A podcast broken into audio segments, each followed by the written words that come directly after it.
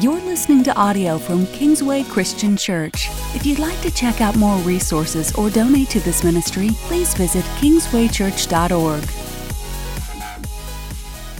Good morning, everybody, and welcome to Kingsway Christian Church. Uh, my name is Matt Nickerson, and I'm the lead pastor here for Kingsway. We've been in a series all about freedom, and uh, now we find ourselves for the next two weeks really talking about fear and freedom and how those two things go together as it relates to our faith. Let's start with this question. You ready? What are you most afraid of? Some of you out there, there are hundreds and hundreds and hundreds of phobias. If you Google them, some of them are funny to read, and some of you may have some of those phobias. But here's three things I know I hear that people are afraid of. How about this? Storms. Tornadoes, hurricanes, thunder, lightning. Perhaps some of the children watching this right now can relate with that one.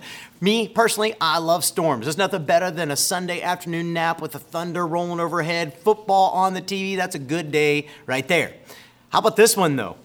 Recently, I was tagged in a Facebook post by a friend and a member here named Ishler, and uh, he was asked the question: If you had to spend a night in a house like this, who would you want with you? And I think he chose me. I think he thought maybe uh, maybe I could chase the ghost out or something. I don't know. Me personally, I'd choose Luke Kagaris, one of our uh, members. Uh, if you guys, those of you at home, may know Luke because I want to hear Luke scream all night. But some of you look at a place like that, and you think about all the noises and the sounds and the darkness. Some of you are afraid to go into a room all by yourself, into the attic or maybe into the basement, whatever it is, because who knows what lurks in the dark. And then there's some of you who are afraid of clowns. Yes, I know that's silly, and yet some of you are like, that's not silly. Clowns are scary. Well, the reality is we all have fears of some sort or another. We all have anxieties. And what I want to do is take a look at a passage specifically about one specific kind of fear, the fear of man. And what does that mean? Because I want to apply that bigger in a more grand way, specifically to say this coronavirus, the economy, your jobs, whatever it is, as we take a look. Let's go and jump into our text today. This is going to be in um, Matthew chapter 10. We're going to start in verse 16. Here's what Jesus says, right? Jesus says, I'm sending you out like sheep among wolves. Therefore, be as shrewd as snakes and as innocent as doves. Be on your guard. You will be handed over to the local councils and be flogged in the synagogues. On my account, you will be brought before governors and kings as witnesses to them and to the Gentiles. But when they arrest you, do not worry about what to say or how to say it. At that time, you will be given what to say, for it will not be you speaking, but the Spirit of your Father speaking through you. Now, let's talk about what's going on in the context before we start to apply it to ourselves today. Matthew chapter 10 is all about Jesus choosing the 12 disciples. The 12 disciples would later become the pillars, the foundation of the church. They'd become the apostles. The word apostle literally means the sent ones. They would be the ones that Jesus would pour his life into. He would give all the teaching and training and understanding about who he is, what his kingdom's like, and then he would send them out into the world. But now that he's sending them out, he's beginning to prepare them for what they will experience. The vast vast majority of what what is experienced here, they actually go through in literal detail, but they go through it later on after his death and after his resurrection. So he's preparing them. And one of the things he says to them I find so powerful, it's right here at the end, around verse 20, and he says, When it comes time and you're put on trial, don't worry. Don't worry about what you're going to say or how you're going to say it. Because in that moment, the Spirit's going to take over. Now, you may not get anything else of the rest of this message today, but I want you to get this one. God is with you, and He's for you, and He's in you, and He cares about you. And God is moving in you so that even when you aren't sure what's going to happen next or what the right thing to do is, I want you to know beyond a shadow of a doubt, the Holy Spirit is going to take over when you are living in faith. Now, what that doesn't mean, as we see here, is that everything is going to be okay. You're never going to have a hardship. Nothing's ever going to go wrong. In fact, he tells the disciples just the opposite. This is why later in John 14, 15, 16, right before Jesus is arrested and crucified, he lets them know listen, remember, you did not choose me, I chose you. He wants them to know, I have chosen you. But I've chosen you for this purpose. I've chosen you for this reason. Do not back down. Do not be afraid. Be strong. Be courageous. Courage is a really big deal to God. Throughout the Bible, we see people back down in, in fear and not live in faith and do what is pleasing to Him. If you were to read a Revelation and we learn about those who are cast out and cast aside from God, we see all these things like swindlers and liars and evildoers. And one of the things that's listed there are those who didn't have courage.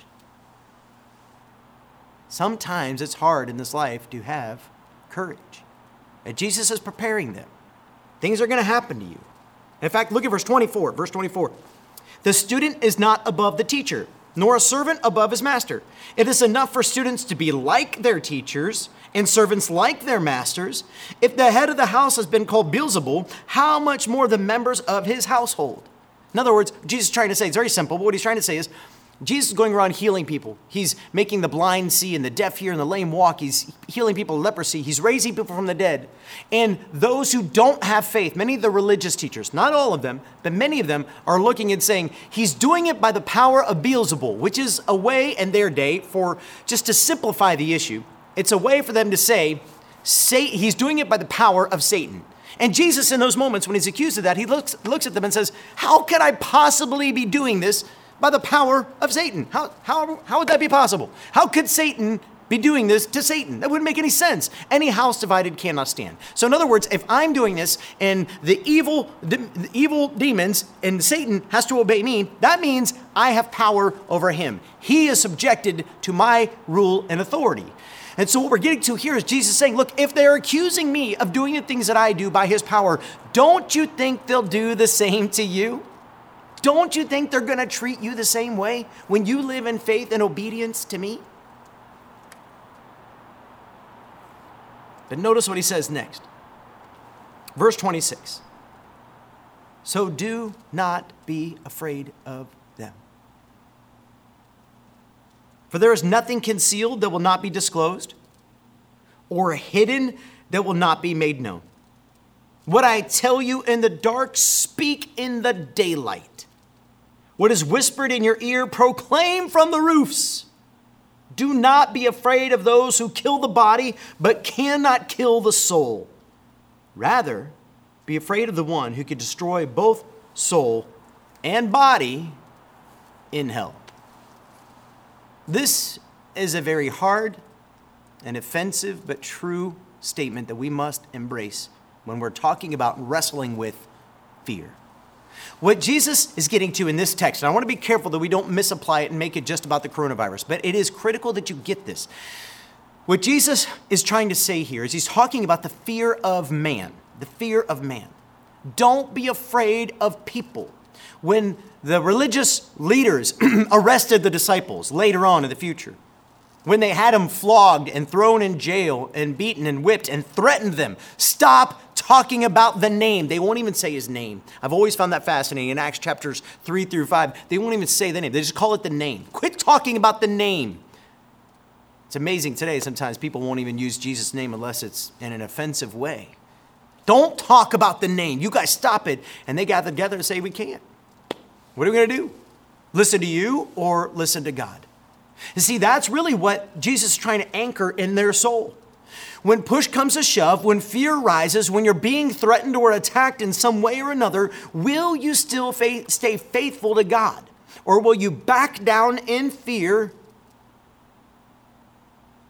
and do what you're being asked to do that goes against Him?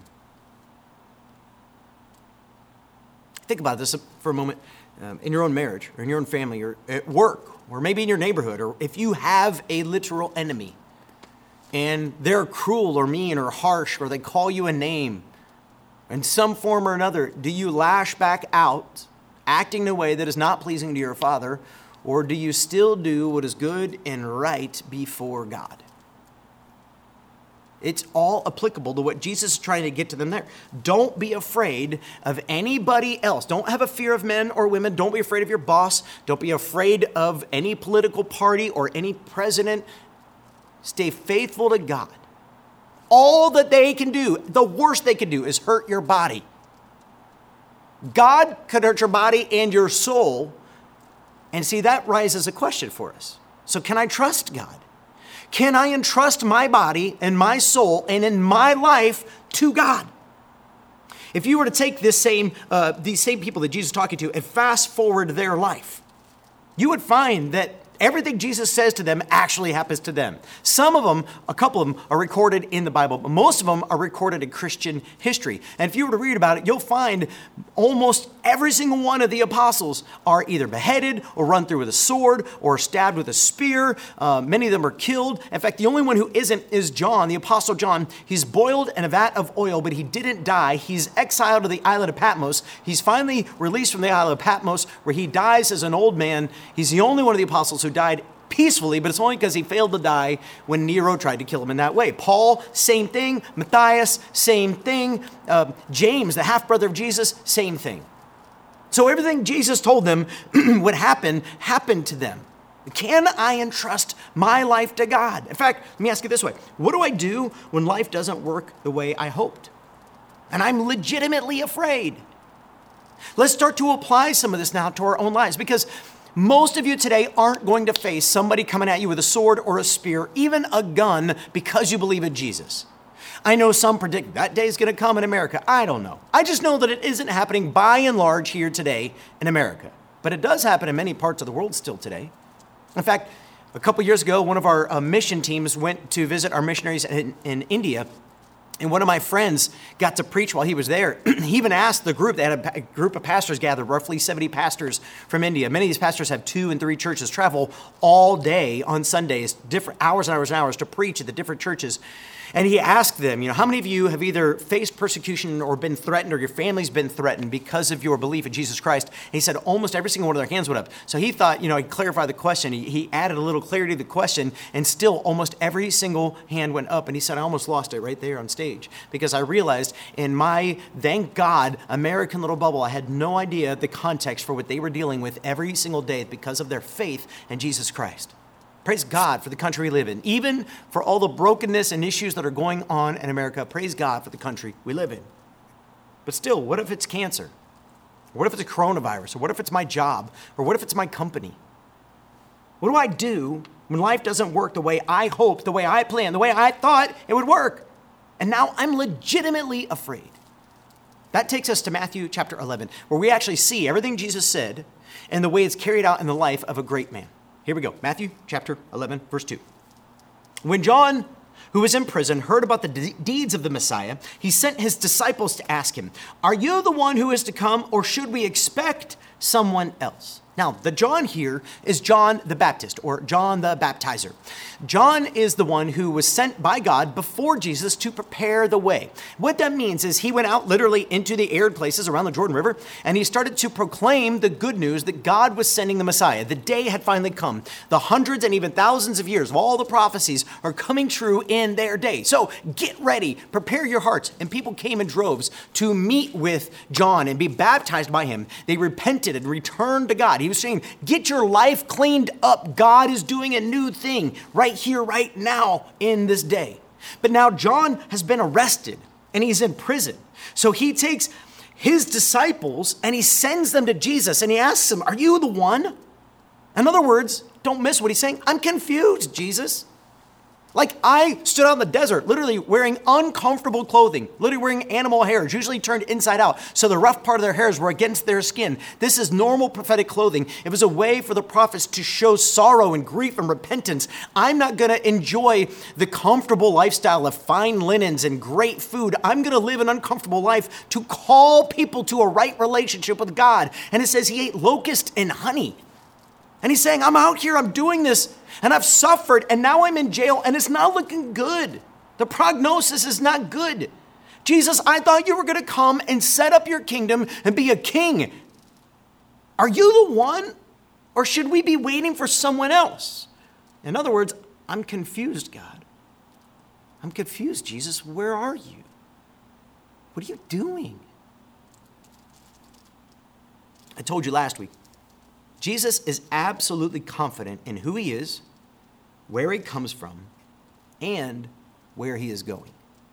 And that's crucial for you and for me because Jesus' confidence in where he's going gives us what we need when our fears take away our confidence. Take a look at Matthew chapter 11, verse 4. Jesus replies to these disciples of John the Baptist Go back and report to John what you hear and see. The blind receive sight, the lame walk, Those who have leprosy are cleansed. The deaf hear. The dead are raised. The good news is proclaimed to the poor. Blessed is anyone who does not stumble on account of me. Now let's just hang there for a second. What Jesus just did is he took a smattering of verses out of Isaiah, Isaiah 35, Isaiah 61, and a couple others, and smashed them all together and, and basically kind of summarized them here for John's disciples. A few things to note. What Jesus is doing, first of all, is when Jesus is faced with pressure, he quotes scripture. And he does this over and over and over again. It's so beautiful. We see it in Luke 4 when he's literally tempted by Satan. He's taken out into the wilderness and fast for 40 days, 40 nights, and he's tempted and he answers Satan. Every time Satan tempts him, he doesn't yell at Satan like we see in movies and things today, Christians yelling and telling Satan where he's going to go. No, no, he just quotes scripture to him. He just quotes scripture. Jesus is hanging on the cross and he quotes scripture.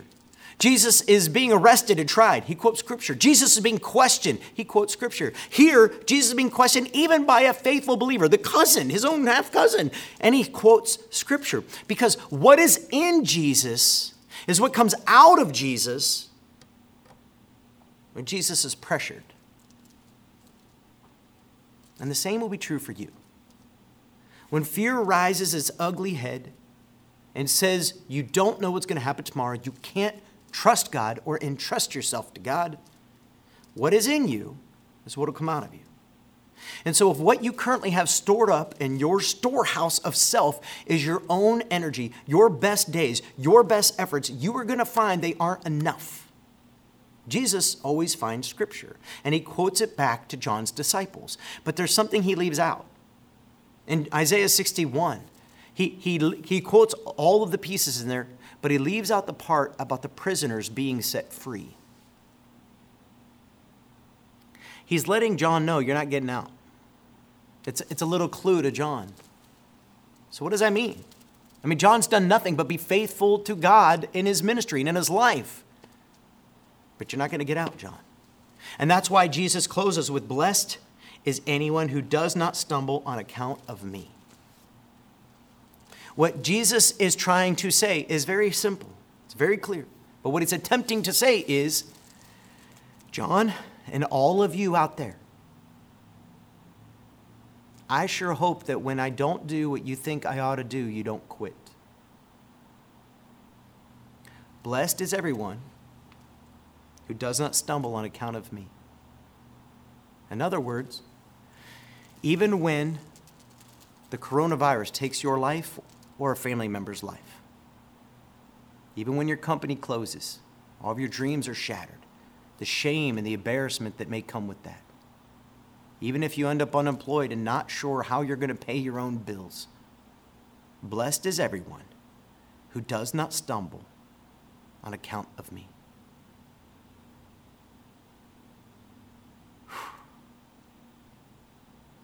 The reason we can have freedom in our doubt. That's why I titled this that. It's not because, as believers, having faith means never having doubt. John had doubt, the disciples had doubt. Many times, Jesus asks the disciples a very hard and probing question Where is your faith? Jesus had doubt as he goes into the garden and he says, Father, take this cup from me, but not my will be done, your will be done. Fear is real. And it's okay to be afraid. And it's even okay to have momentary doubt, but it's what we do with it that changes everything. Notice Matthew chapter 11, verse 7. As John's disciples were leaving, Jesus began to speak to the crowd about John. So now the disciples are going back to John to report, and Jesus says, What did you go out into the wilderness to see? A reed swayed by the wind? In other words, the wind blows and the reed just goes with it. That's not John. John wasn't a weak man. Don't think because his disciples just came back here and reported his doubt that that is a man who has doubt. That man is not a reed swayed by the wind. If not, what did you go to see? A, a, man dressed in fine clothes? No, those who wear fine clothes are in king's palaces. He wore uncomfortable clothing. Don't doubt this man. Then what did you go out to see? A prophet? Yes, I tell you, and more than a prophet. This is one about whom it is written, I will send my messenger ahead of you who will prepare your way before you. That's a quote from an Old Testament text. I believe it's in Micah. And it's a prophecy that before Jesus came, one would go before him who would prepare the way of the people. And that was what John the Baptist did. But don't miss what Jesus is saying about John the Baptist. Jesus is saying, just because this man is doubting, he has fear in his trial, that doesn't mean it takes away from who he is at his core. In fact, I would go so far as to say doubt doesn't change our identity. Doubt doesn't change our identity. Everything I told you in the first couple weeks of this series, your identity is anchored to Christ. That's true. Just because you have doubts right now, fears, legitimate ones perhaps, doesn't change who you are in Jesus Christ. But it could. If your doubts start to scream louder than your faith, if your fears start to win the day, we must let the truth of who God is become our anchor. In fact, Jesus says in Matthew chapter 11, verse 11, Truly I tell you, among those born of women, there has not risen anyone greater than John the Baptist. Yet, whoever is least in the kingdom of heaven is greater than he. John the Baptist was technically the last of the Old Testament prophets because Jesus has not yet died on the cross and rose from the dead. And he's the greatest of all of them, greater than Elijah, greater than Moses, greater than Elisha, greater than David, greater than them all. And yet, every single person who comes to Jesus Christ today is greater than he. Why? Because you will have experienced the kingdom of God in you by the power of Jesus Christ. Now, I want to show you two last things that are important for our time today. Matthew chapter 11, verse 18. Jesus says, John came neither eating nor drinking, and they say, He has a demon. The Son of Man came eating and drinking, and they say, Here's a glutton and a drunkard, a friend of tax collectors and sinners. Now, what he's saying here is, it doesn't really matter what I do.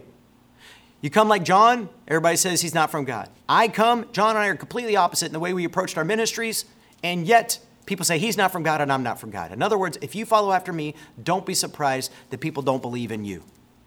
But then he says, but wisdom is proved right by her deeds. People called Jesus a fool. People said while Jesus was hanging on the cross that he couldn't be from God, that he had to be a fake, that it wasn't real. God would not allow the Messiah to do this. And yet, when he died on the cross and he rose from the dead, he showed them wisdom is proved right by her deeds. In other words, if you're out there and you're struggling with faith in the midst of the storm, I want you to look at one crucial thing. Look at the cross, look at the resurrection. If Jesus rose from the dead, Paul comes to this realization in 1 Corinthians 15. If Jesus rose from the dead, then so will you who have faith in him. In other words, what's going on in this life is it as important as what goes on in the next life. Faith believes in the end even when the middle is confusing. We know that on our last day we will be raised from the dead. We know that on our last day God will take the worst of this world and he'll make it good again. And there'll be no more crying, and there'll be no more suffering, and there'll be no more tears, and there'll be no more pain and backstabbing and lies and deceit and immorality. It'll all be done away with. So we hang on to our faith in the midst of the fear and we trust that the end will be worth it. But if it's only about the end, What about today? Well, let's go back to Matthew chapter 10, and I'll close with this, verse 29. Jesus says, Are not two sparrows sold for a penny? Yet not one of them will fall to the ground outside your Father's care. And even the very hairs of your head are all numbered. So don't be afraid. You are worth more than many sparrows. So, what's he saying? Well, it was common in that day to have a marketplace, and they would sell animals. And some of the animals would be sold for sacrifice, but he's saying, and the word penny isn't the literal word there, but the whole point is sparrows are so cheap. A phrase we would use today. They're a dime a dozen. You can go right now to the marketplace. You can buy two sparrows for a penny. They're so cheap. But did you know that when you're buying those sparrows in the marketplace, that God knows every single one of them? That's how much He cares for His creation. But did you know that you're worth way more than a sparrow? There's an old song, His eye is on the sparrow. And the whole point of that song is to say, and if He cares about a sparrow, and they're so common and they're so cheap and they're so insignificant, but not you. Oh, precious one. You were made in His image. You're a child of God, loved, cared for and adored by Him. Not just at the end of this life at the resurrection, but right here, right now, today. He cares for you. Don't be afraid. You are worth more than many sparrows. If I could give you one piece of advice as we close today doubt is natural as a byproduct of fear. But don't let your doubts overcome your faith. You will find freedom in this life when you learn to fear God above all else. Give Him your heart, your soul, your mind, and your strength. And then watch Him take care of you like He cares for sparrows. Listen, I don't know where you are right now or what's going on in your life, but we want to come alongside you. If you're ready to give your life to Jesus, make a decision for Him, if you just need prayer or you got something going on in your heart and in your home you need help with, we want you to text 317 565 4911. Fill out the form that comes to you, and we will reach back out and help you in any way we can. Between now and then, I just want you to be able to say with the rest of us God, yes, I will trust you even when I don't know what you're doing next.